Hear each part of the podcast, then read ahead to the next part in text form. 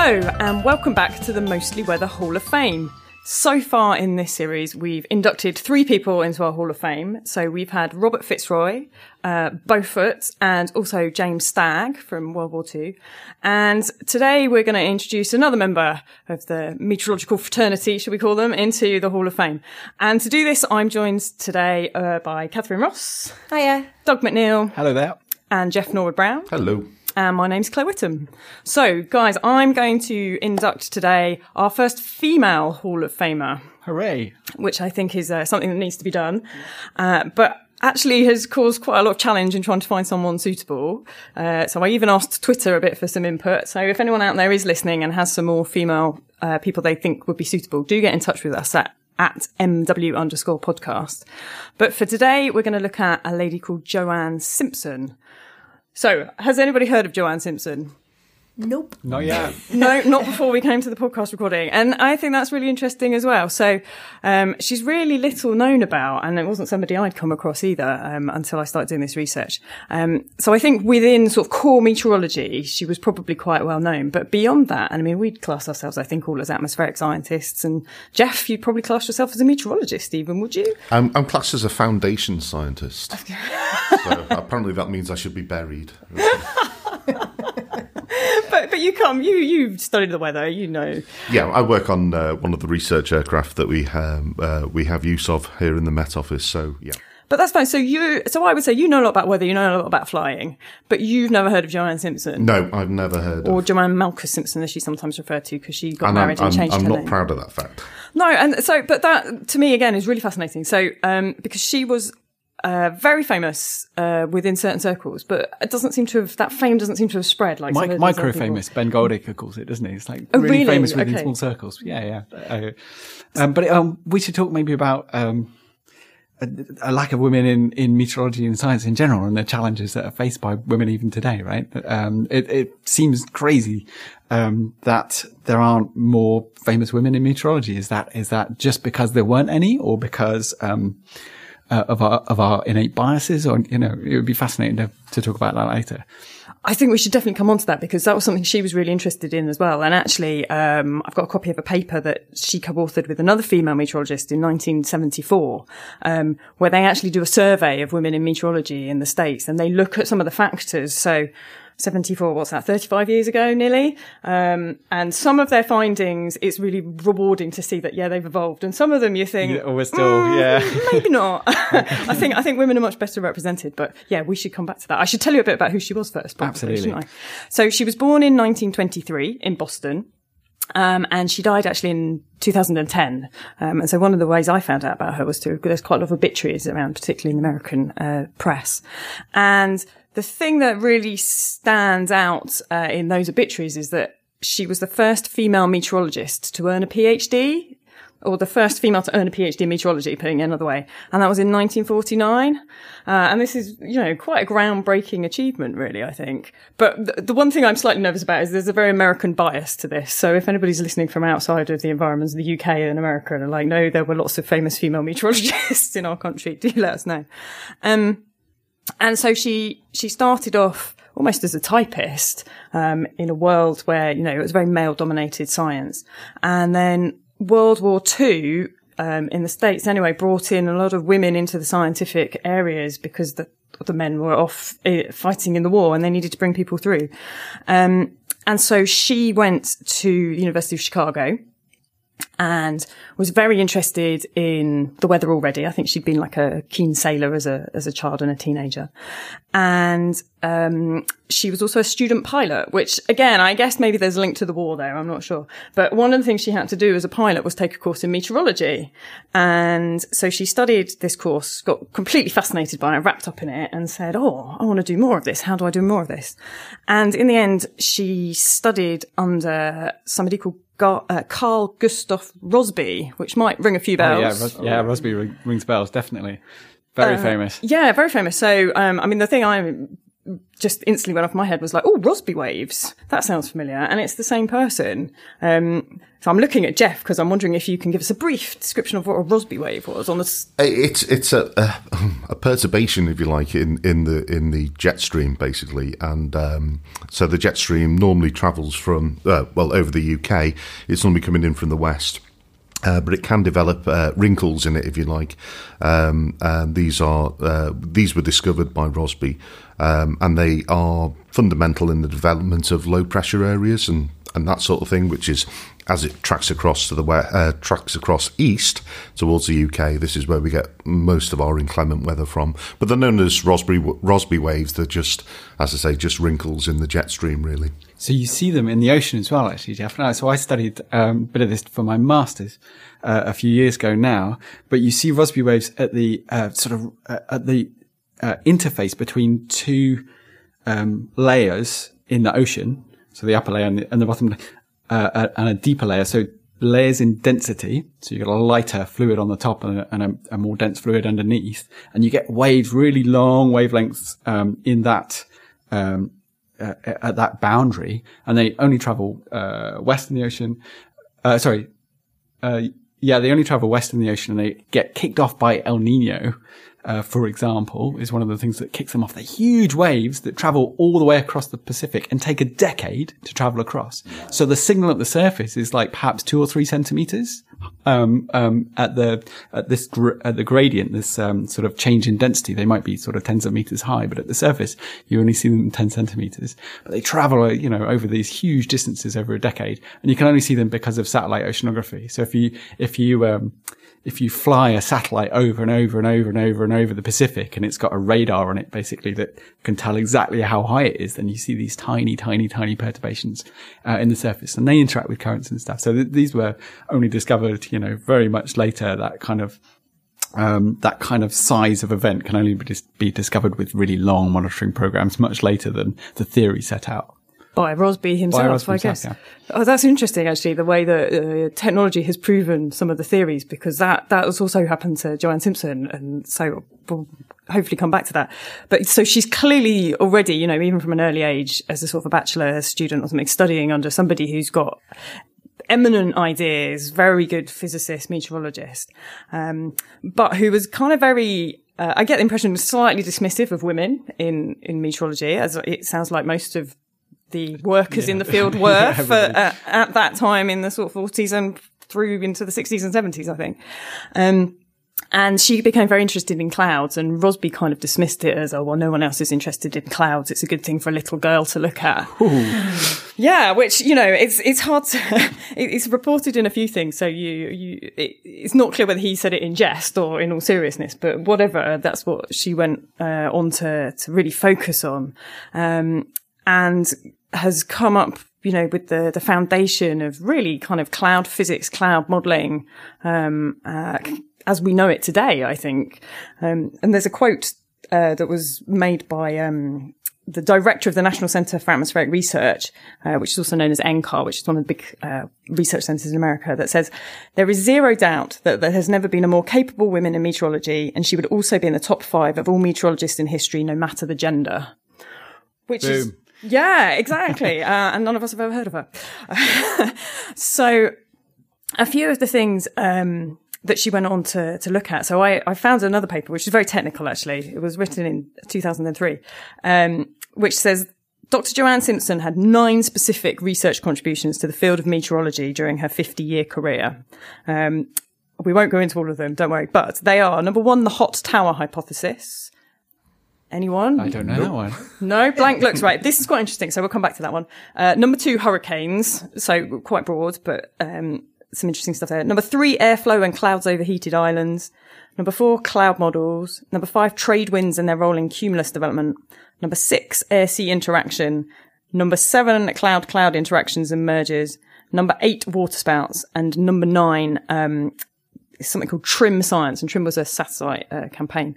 So I think what I want to look at probably is uh, just a few of these, and uh, we can maybe try and explain some of the details. So the hot towers thing is really interesting. This is where she really started her her um, work and her theorizing, and um, actually. listening back to um, the episode on the dynamics that Doug, you and Neil did with Eddie Carroll. I think that was episode 19. Um, and you're talking about the cells and, you know, how heat is transferred from the equator further north. Yeah, Um, the, the huge kind of atmospheric sort of broad flow patterns within the atmosphere that that that, that set up because the because uh, it gets warmer at the equator and cooler at the poles, basically. So it sets up these huge uh, circulations. And so she was starting to look into that at the poles, and they did. Uh, they had some measurement data, uh, and they were looking at sort of the the moist energy that you saw as you went up through the atmosphere. And it was known that you sort of had more moist energy near the surface, and it kind of dropped off as you went up with height. But what they, she and a coworker then saw is that actually the energy then increases again as you go further up, and the mechanism for how all of that moisture is getting up really high, we're sort of talking about over 10 to 15 kilometers in the atmosphere, wasn't understood. And they were basically starting to postulate that actually you needed a mechanism to do that because otherwise this sort of layer in the atmosphere would actually start to cool and then all of these circulation systems would break down. Um, so they came up uh, with a theory um, that they initially called undiluted chimneys, which you know has a, has a bit of a ring to it, but um, I think kind of popularly got it called uh, termed hot towers. That's much better. Which is much better, isn't it? Yeah. Much more catchy. Um, and it's the concept that in big uh, kind of cumulonimbus type environments, you have a core of air which is very moist, very hot, and almost acts a bit like a, a jet or a fountain, if you like. Um, and it's not entraining air from the outside, and it's kind of rocketing all this material really high in the atmosphere, keeping its moisture and then releasing all this moisture and hence uh, latent heat and things high up in the atmosphere. And so you don't need very many of those uh, to get a massive transfer of heat and moisture from the surface up to the atmosphere, um, which then is starting to change the balance of the energy balance, which you've talked about before which is really fascinating. And I mean, it's not something I'd ever really thought about. We've talked about cumulonimbuses in the past, I think, on the podcasts, and Jeff has waxed lyrical on clouds and things in the past. I know a bit. you know. a bit. um, but this isn't this isn't a, f- uh, a theory you've heard about then, Jeff. No, no. I- it's not something that I'm learning as, as you're you're talking right now. So, uh, I mean, it absolutely makes sense, um, and and it is all to do with uh, energy transfer. Uh, that that's the key thing, you know. Um, but no, not something I've come across, and not somebody I've heard of. It's, yeah, it seems a real shame. So we won't go into huge amounts of detail, but some of the other stuff she did, she developed the first ma- the first mathematical cloud model. This is well, so this is super important for us um, in the in the sort of thinking about the longer term climate. Um, so it turns out that uh, clouds are one of the really deep uncertainties, and the the the um, the way that clouds behave and the way that that change changes as climate changes um, is is still uncertain. But we're using climate model, uh, cloud models to understand that, and essentially we're trying to understand uh, whether clouds, as they change, will become more of a feedback, a stronger feedback on climate change, and make it worse, or um, or make it better, make make sort of uh, be a negative feedback on climate change. Uh, and the evidence at the moment is that um, it's going to become more of a, a feedback and, and make climate change worse. So this the study of cloud models and how they relate to the real world is is you know huge ongoing research. So this this is the theory that um, uh, if if if temperatures do increase or there's more energy in the system, you will get more moisture evaporating uh, from seas and rivers and what have you. That will create more cloud, and the cloud will reflect an awful lot of the energy coming in from the sun, and therefore might negate any of the bad effects that we're, we're thinking may happen. That's right, but it also depends on the height of the clouds. So which clouds um, uh, either trap heat more, um, or, or uh, as you say, Jeff, reflect more. Um, the structure of the changes in those clouds will make the difference between whether they um, negate the, the effects of climate change or make or make it worse. Um, so the cloud models are, are, sort of still developing, and it's still one of the big uncertainties that I, you know, I look at sometimes uh, in my research. But um, yeah, the the cloud models are crucial. So the development of those cloud models early on is going to prove to be really important. I think. That's that's interesting. Some of the things you were saying because I think previously, before her work, people had just assumed clouds were a consequence of the weather and they didn't have any impact. Whereas one of the things she came at it from the other end, which was sort of saying, well, clouds can also influence the weather and the climate. And like the you're climate, saying, absolutely. Um, you know, from basically, it sounds like it was kind of her with a slide rule in an office almost. And then, you know, early computers came along. It's, it sparked this entire field of study, which Well, is a great, vital. Yeah, it's a great time to be inventing that stuff because computers are coming along, right? And the, the explosion in computing power means that you can take your models, which you worked out with a slide rule, and suddenly you can solve them, uh, whereas we couldn't before. And you get more and more detailed cl- cloud models. You can put more processors in. The processors that you can um, that you can actually resolve are getting smaller and smaller and smaller. So you're getting a better idea of, you know, closer and closer to, to the real system. And I think, you know, she was very interested in, in the observations of being able to then prove the models as well, because it's all well and good coming up with your theory, isn't Oh, yeah, it? you but to you, you need to, you need to test it. Um, and, um, yeah, Jeff. So again, I'm slightly surprised you've never heard of her because she was really involved in aircraft surveys, which is kind of part of your, your line of work, isn't it? Well, it is, yeah, but uh, I can only apologise. no, no, no. I'm not picking on you. Don't worry. Um, A little bit. a little, a little bit. I, I think I'm just trying to educate everybody. You know, you should go It's back and tell all your colleagues. It's quite surprising, really, because working in the Met Office um, uh, in this day and age, I mean, the, the, the amount of uh, women uh, around the building is, you know, I mean, I don't know what the percentage is, but it just seems so unnatural to me that, that there wouldn't be women involved in, in uh, the science uh, going back in the day because, you know, they're absolutely fundamental, you know, you know, Exactly, and, and I think she really had to fight to. it's Um, extraordinary. It's just. yeah, the, you know, I think there was um, one of her very early flight campaigns. The the director of whatever institute it was was a bit like, "No, we don't have women flying on our plane." And it wasn't even, you know, being involved in the planning. It was just like that we don't have women. And somebody else, luckily for her, you know, equally senior, had clearly seen the benefit and said, this campaign doesn't take place unless she's on the flight. Um, and that's where it really started. Um, but you're right. Yeah. So, you know, only 50, 60 years later, it feels It just to me feels- yeah. completely alien. I, you know, I've not really experienced any of these issues, and she was one of the people that really paved the way. Um, and I think she felt that as a bit of a burden, actually. Interestingly enough, that um, she knew she was kind of unique, um, and that if she messed up, I think that was her words. It would potentially reflect badly on all other female scientists and meteorologists that might might follow her through. Yeah. Yeah, it must be said we don't see much evidence of females in the archive. You know, you don't we don't really have papers and diaries and that type of thing. We will get asked periodically. You know, we're looking for you know for especially private weather diaries. So sort of going back a bit, what have we got that shows women interested in the weather? And it's really hard to help people. We've got one or two things, but it's you know very few.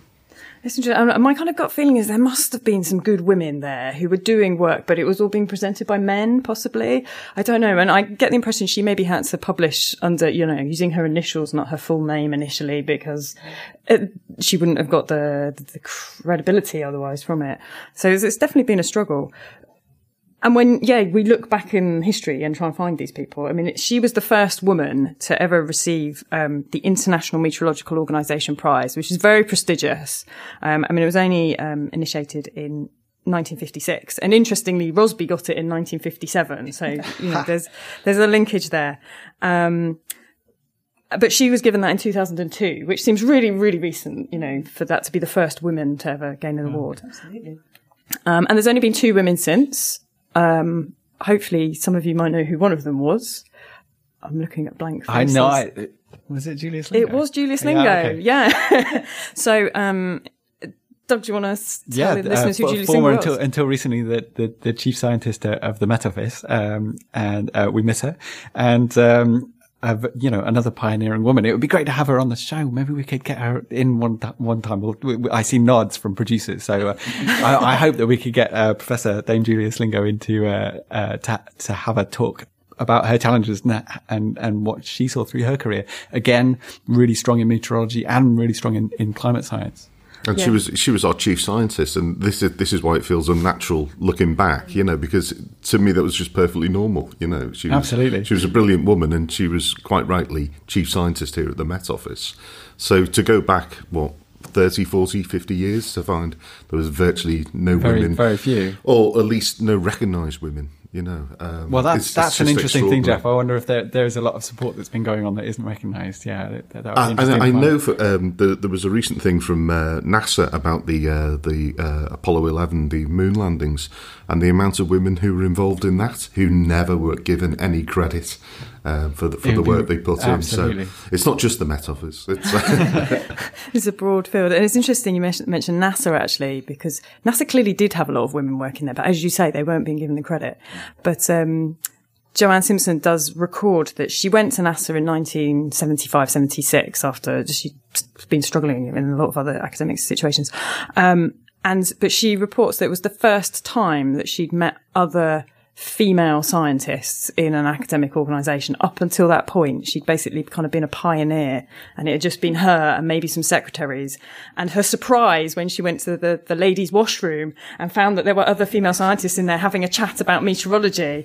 Yeah, it was just incredible. Whereas NASA clearly was at least embracing the idea of diversity somewhat earlier than some of the other academic institutions. well, well, they were, but they, they weren't giving them credit. Won't give them credit. No, know. that's true. She did go on to um, be, I think, uh, the chief scientist of meteorology at NASA. So clearly, NASA moved on a bit since then. Um, I guess just to wrap up, I mentioned the, the, the TRMM satellite program, so I should probably explain what that was.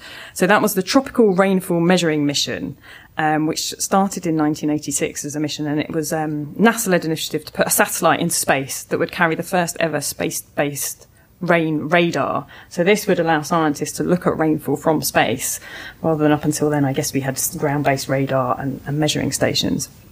Um, and then she sees this as one of her biggest accomplishments. I mean, really groundbreaking in terms of satellite detections. But what it also enabled them to do for the first time ever was to measure this uh, moisture levels within the atmosphere all the way through from space. And so, um, quite a way into its mission, almost near the end of its mission, they finally managed to produce a global map of, uh, of tropical moisture, which basically proved her theory from the 1950s. Brilliant. Which is perfect, isn't Yeah, it? I mean, it's a perfect way to wrap up your career. Absolutely, and that, that went for quite a long time, didn't it? That, I, I, I've used that data in the past. I, I, and it was quite a long um, mission, wasn't it? That one. I think it was. I mean, I think I think the satellite lasted a long time. Yeah. Yeah, it's a really valuable data And set. from a climate sort of um, again from a climate perspective, having those long data sets is absolutely crucial. You know, one satellite or a series of satellites flying over and over again. So that especially um, uh, looking at moisture um, and water in the atmosphere, super super important for climate change. So the things that she did during her career, you know, she spawned a whole uh, field, if you like, in cloud physics. Lots of uh, airborne monitoring. She did some stuff to do with cloud seeding, but as a way to prove her models rather than, you know, just for itself. Um, and you know, fundamental to some of these satellite missions that have given us a wealth of data that we're still using. So very interesting woman. You know, I think she does rank as one of those top meteorologists that we really should have in the Hall of Fame. Uh, hopefully everyone's agreeing with me. Worthy Definitely, inductee, absolutely. absolutely. Brilliant. So I think we can count uh, Joanne Simpson as inducted into the Mostly Weather Hall of Fame. Fantastic. Thank you. Um, that's a great place to leave it. Thank you all for joining me on today's podcast. And if you want to find out any more about Joanne Simpson, we'll put things on the show notes. So please do go to our website, which is metoffice.gov.uk forward slash mostly hyphen weather. Um, if you've got any questions or if you want to make a suggestion, particularly for a female scientist, that'd be brilliant. Do tweet us um, at the handle at NW underscore podcast. That's M for mostly. I know it sounds like an M when I say it. Um, uh, you can tweet me. I'm at Claire S. Witham. I'm at Doug McNeil. I'm at Jeff N. Brown. And Catherine, I know doesn't have a Twitter handle, but there's loads of interesting stuff in the archives Yeah, as well about all great. sorts Have a look on our catalogue. There's all sorts of things you can find. Great. Thank you all for joining me. And until the next episode, goodbye. Goodbye.